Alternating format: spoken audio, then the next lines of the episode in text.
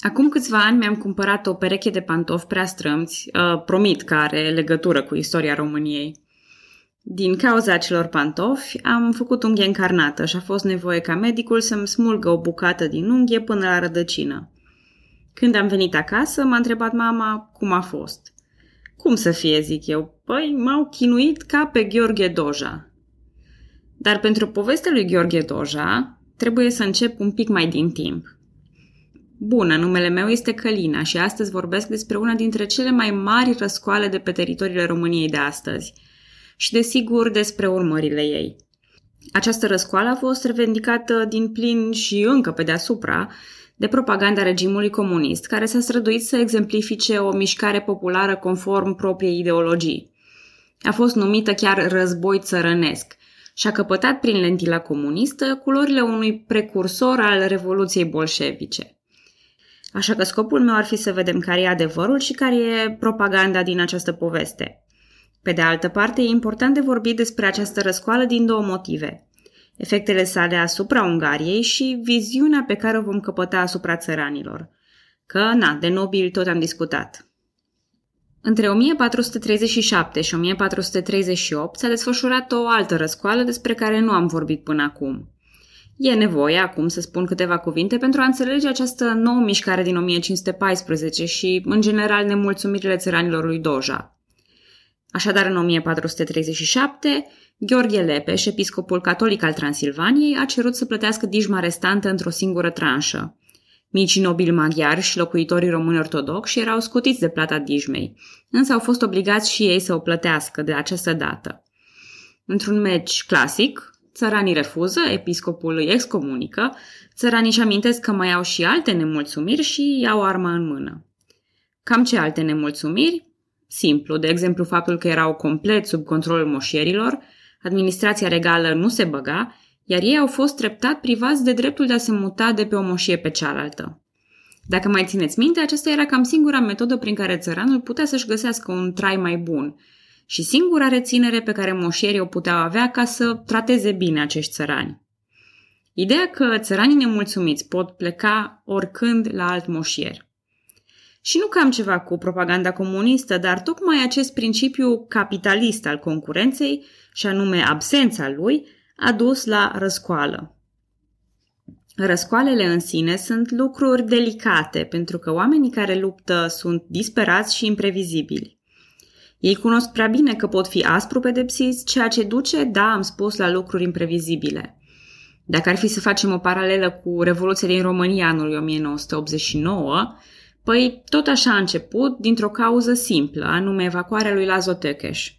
Dar după ce a fost refuzată această cerere simplă, s-au strâns mai mulți oameni, s-au cerut mai multe, s-au început scandările împotriva regimului. Când autoritățile au retaliat, în loc să plece oamenii acasă, revoluționarii au devenit și mai periculoși. De altfel, pentru orice tip de autoritate centrală, e greu să prevadă cum vor reacționa astfel de oameni și cum să-i abordeze, Revenind la 1437, nemulțumirile s-au extins dinspre nordul Transilvaniei spre comitatele ceva mai centrale. În iunie, pe dealul de la Bobâlna, răsculații și-au construit o tabără militară. De acolo și numele de răscoala de la Bobâlna. Conducătorii acestei răscoale erau un nobil sărac pe nume Antal Nod și capitanii care reprezentau interesele fiecarei facțiuni. Trei țărani unguri, unul român, numit Ioan Olah din Bireag și un burghez din Cluj. Ei au cerut să fie recunoscută o stare proprie și au trimis în acest sens soli voievodului Ladislau al IV-lea Ciochi. Solii au fost, din păcate, executați pe loc. Însă răsculații au obținut o victorie împotriva trupelor voievodului și brusc părea că acesta vrea totuși să negocieze. La 6 iulie, la Cluj-Mănăștur, ei au semnat un pact și au trimis solii regelui maghiar Sigismund de Luxemburg, care urma să arbitreze și să consfințească pactul. Dar în toamna acelui an, la Căpâlna, se semna alt act, numit Fraterna Unio. Prin acesta, nobilimea, clerul, sașii și secuii au format o alianță împotriva țăranilor. Au mai semnat un tratat la Apateu, care în principiu anula tot ceea ce s-a semnat anterior la Cluj-Mănăștur. Răscoala încă nu se încheiase. În decembrie, răsculații cuceresc Caiudul, iar între timp, Clujul se alăturase cauzei lor. Însă sfârșitul anului aducea și moartea lui Sigismund de Luxemburg. În acest haos politic, aliații din Fraterna Unio profită pentru a ataca răsculații și a înfrânge. Liderii răscoalei au fost executați la Turda, iar Clujul, recapturat prin asediu de la răsculați, a fost pedepsit prin retragerea privilegiilor de oraș și declararea locuitorilor drept țărani.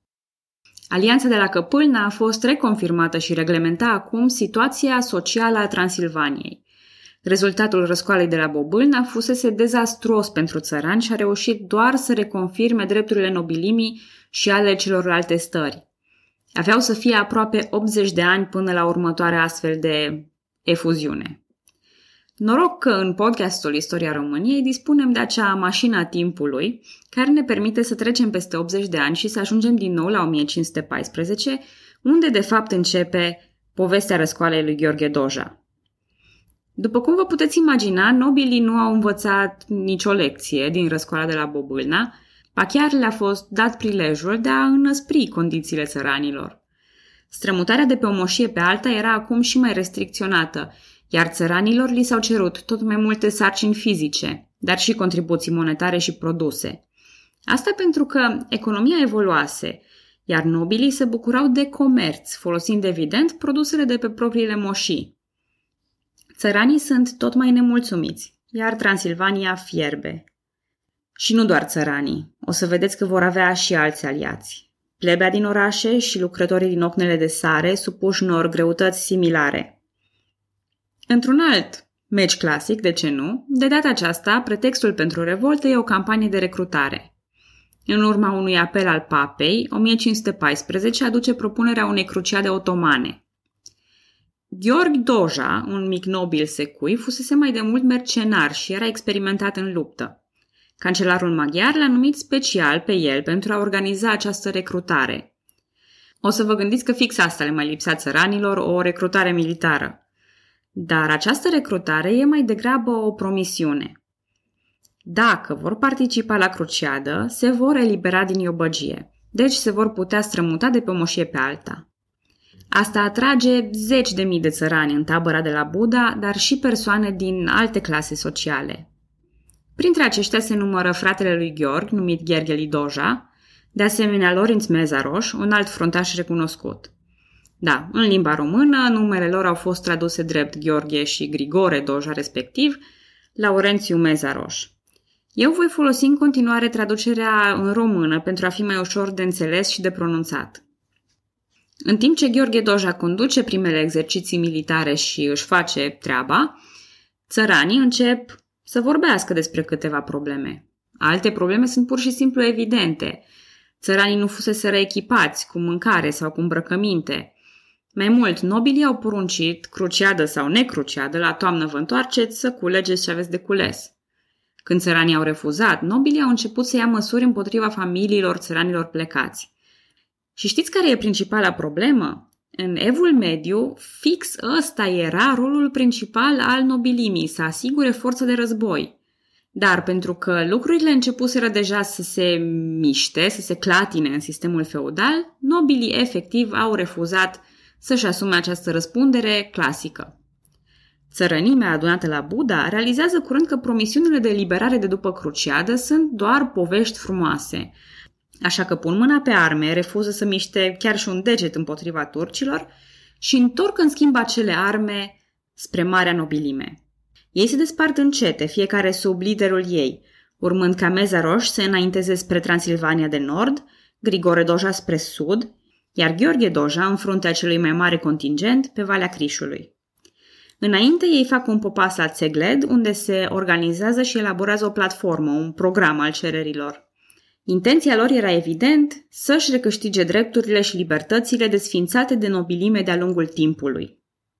Iar răscoala înaintează prin Transilvania. Peste tot pe unde treceau, oamenii lui Doja ardeau vile și castele, ucideau nobili, în primul rând prin tras în țeapă, crucificare, dar și prin alte metode. În Arad li se alătură alți țărani, atât români cât și maghiari. Se trece prin Timișoara și Cenad, se cuceresc târguri din Mureș. Curând se raliază și acei aliați despre care vorbeam mai devreme. mica nobilime, ocnașii, plebea din orașe. Practic, întreg teritoriul Transilvaniei e energizat de mișcările acestea ale răsculaților. Însă asta avea să fie și o problemă. Pentru că răsculații erau dispersați, iar dușmanii erau mulți. Așa că șansele de reușită erau mici.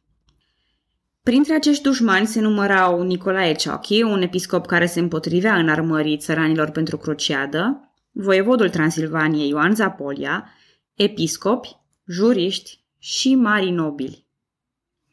Sub comanda lui Gheorghe Doja, răsculații reușesc victorii la Cenat și Nădlac, inclusiv capturarea și uciderea unuia dintre dușmanii principali, Nicolae Ciocchi. Atât Ciocchi cât și Castelanul au fost trași în țeapă. Ișpanul însă reușește să scape și să-l avertizeze pe voievodul Ioan Zapolia. Marea nobilime se refugiază la Timișoara, iar Doja decide să atace acolo pe 15 iulie 1514. Atacul nu reușește în mare parte pentru că răsculații erau echipați cu arme personale și nu cu echipament de asediu. La porunca voievodului Transilvan, Gheorghe Doja este prins și torturat. E așezat pe un tron din fier încins, ca o ironie deplasată, că vezi, Doamne, ar fi avut ambiții de rege.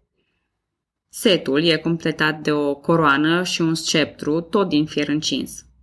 În fața acestui tron a fost adus Grigore Doja, fratele său și celălalt lider al rebelilor. Grigore a fost tăiat în trei în fața propriului său frate, deși Gheorghe s-a rugat de torționari ca acesta să fie cruțat. Au fost aduși atunci alți lideri ai rebelilor. Lui Doja i s-au smuls unghiile cu clești încinși. Celorlalți rebeli li s-a cerut să muște din carnea traumatizată și tumefiată lui Doja, de unde fusese reintroduși acei clești încinși. Cei trei-patru care au refuzat au fost și ei tăiați.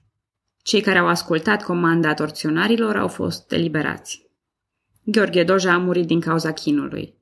Alți mii de țărani au fost torturați și ei. Merită să vorbesc puțin despre avantajele și dezavantajele acestei revolte. În primul rând, e clar că oamenii mai echipați și mai antrenați ai lui Doja au reușit mult mai multe decât au reușit răsculații de la Bubâlna înaintea lor. Apoi, e veșnica problemă etnică. Regimul comunist a indus ideea că Doja era un fel de mare român care lupta pentru drepturile țăranilor români. Aceasta este departe de adevăr. În această revoltă au luptat cot la cot țăranii români cu țăranii maghiari.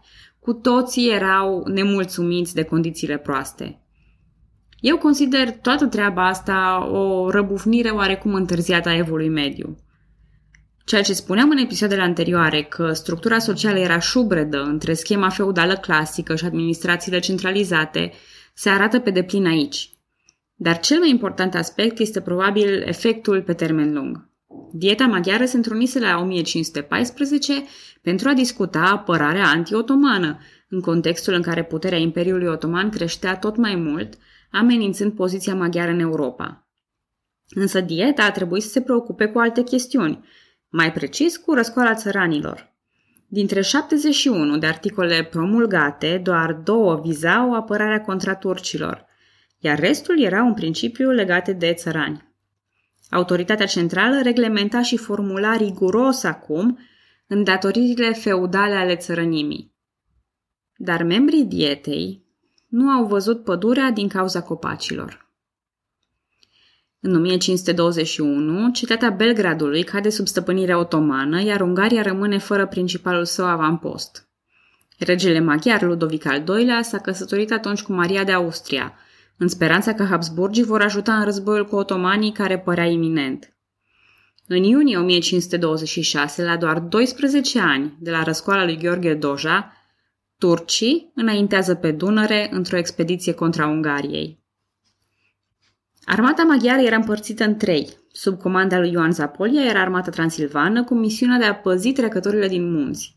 Armata principală, condusă de regele Ludovic, aștepta în zona centrală. O altă armată mai mică fusese pusă sub comanda contelui croat Cristofor Francopan. Nu se știa pe unde vor ataca turcii, așa că toate pozițiile erau importante. Însă, aceeași dispersare care i-a condamnat pe răsculații lui Gheorghe Doja avea să condamne și armata maghiară. După ce turcii au traversat munții, armata lui Zapolia din Transilvania era mai departe de Buda decât otomanii. Ludovic era singur și a ales un câmp de luptă la Mohaci, o câmpie deschisă și mlăștinoasă lângă Dunăre. În condiții de ploaie, la Mohaci are loc o bătălie scurtă de 4-5 ore. Apropo, că am uitat să spun, armata otomană era condusă de nimeni altul decât Suleiman Magnificul sau Cuceritorul, care peste câteva sute de ani de la cucerirea teritorială avea să cucerească și inimile gospodinelor în telenovela cu același nume. În fine, având la dispoziție numeroase întăriri, otomanii au ieșit victorioși. Maghiarii pur și simplu nu au putut să-și țină pozițiile în fața forțelor superioare, având la dispoziție între 26 și 40 de mii de soldați, în fața turcilor numărând 70-100 de mii de oameni. Regele maghiar a încercat să scape în timpul nopții, dar îngreunat de armură s-a înnecat într-un râu. Turcii avansează și ocupă Buda, își încarcă prada de război și se retrag la venirea iernii. Această retragere se datorează instabilității teritoriului. Armata lui Zapolia și armatele de mercenari de la Ghior și Sekeș-Fehervar fiind în continuare active. Boemia, treimea vestică a Ungariei și anumite porțiuni din Croația au ajuns în stăpânirea Habsburgilor, în timp ce Imperiul Otoman a păstrat centrul Ungariei și suzeranitatea asupra Transilvaniei. Nordul Ungariei a rămas independent. Bătălia de la Mohaci a rămas o traumă națională a maghiarilor. Până astăzi, unui ghinionist se spune, ei, lasă că mai multe s-au pierdut la Mohaci. Această înfrângere a fost sfârșitul unui regat european independent și puternic. Încă 200 de ani, luptele pentru supremație dintre Imperiul Habsburg și cel otoman vor afecta economia și populația Ungariei. Cât despre Ioan Zapolia, el e bănuit și până acum că a trântit meciul. Nu a fost destul de prompt la apelul lui Ludovic al II-lea și pe deasupra a căzut în picioare după bătălia de la Mohaci. Mai exact, a devenit regele maghiar, iar Transilvania a fost dăruită de turci fiului său, Ioan Sigismund Zapolia.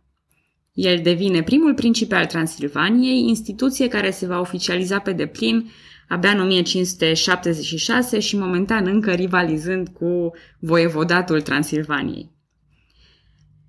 În episodul ce urmează, rămân în Transilvania și voi vorbi despre ce înseamnă un principe, cât de independentă sau nu era Transilvania și cum moștenirea lui Doja și a bătăliei de la Mohaci vor influența evenimentele în continuare. Data viitoare!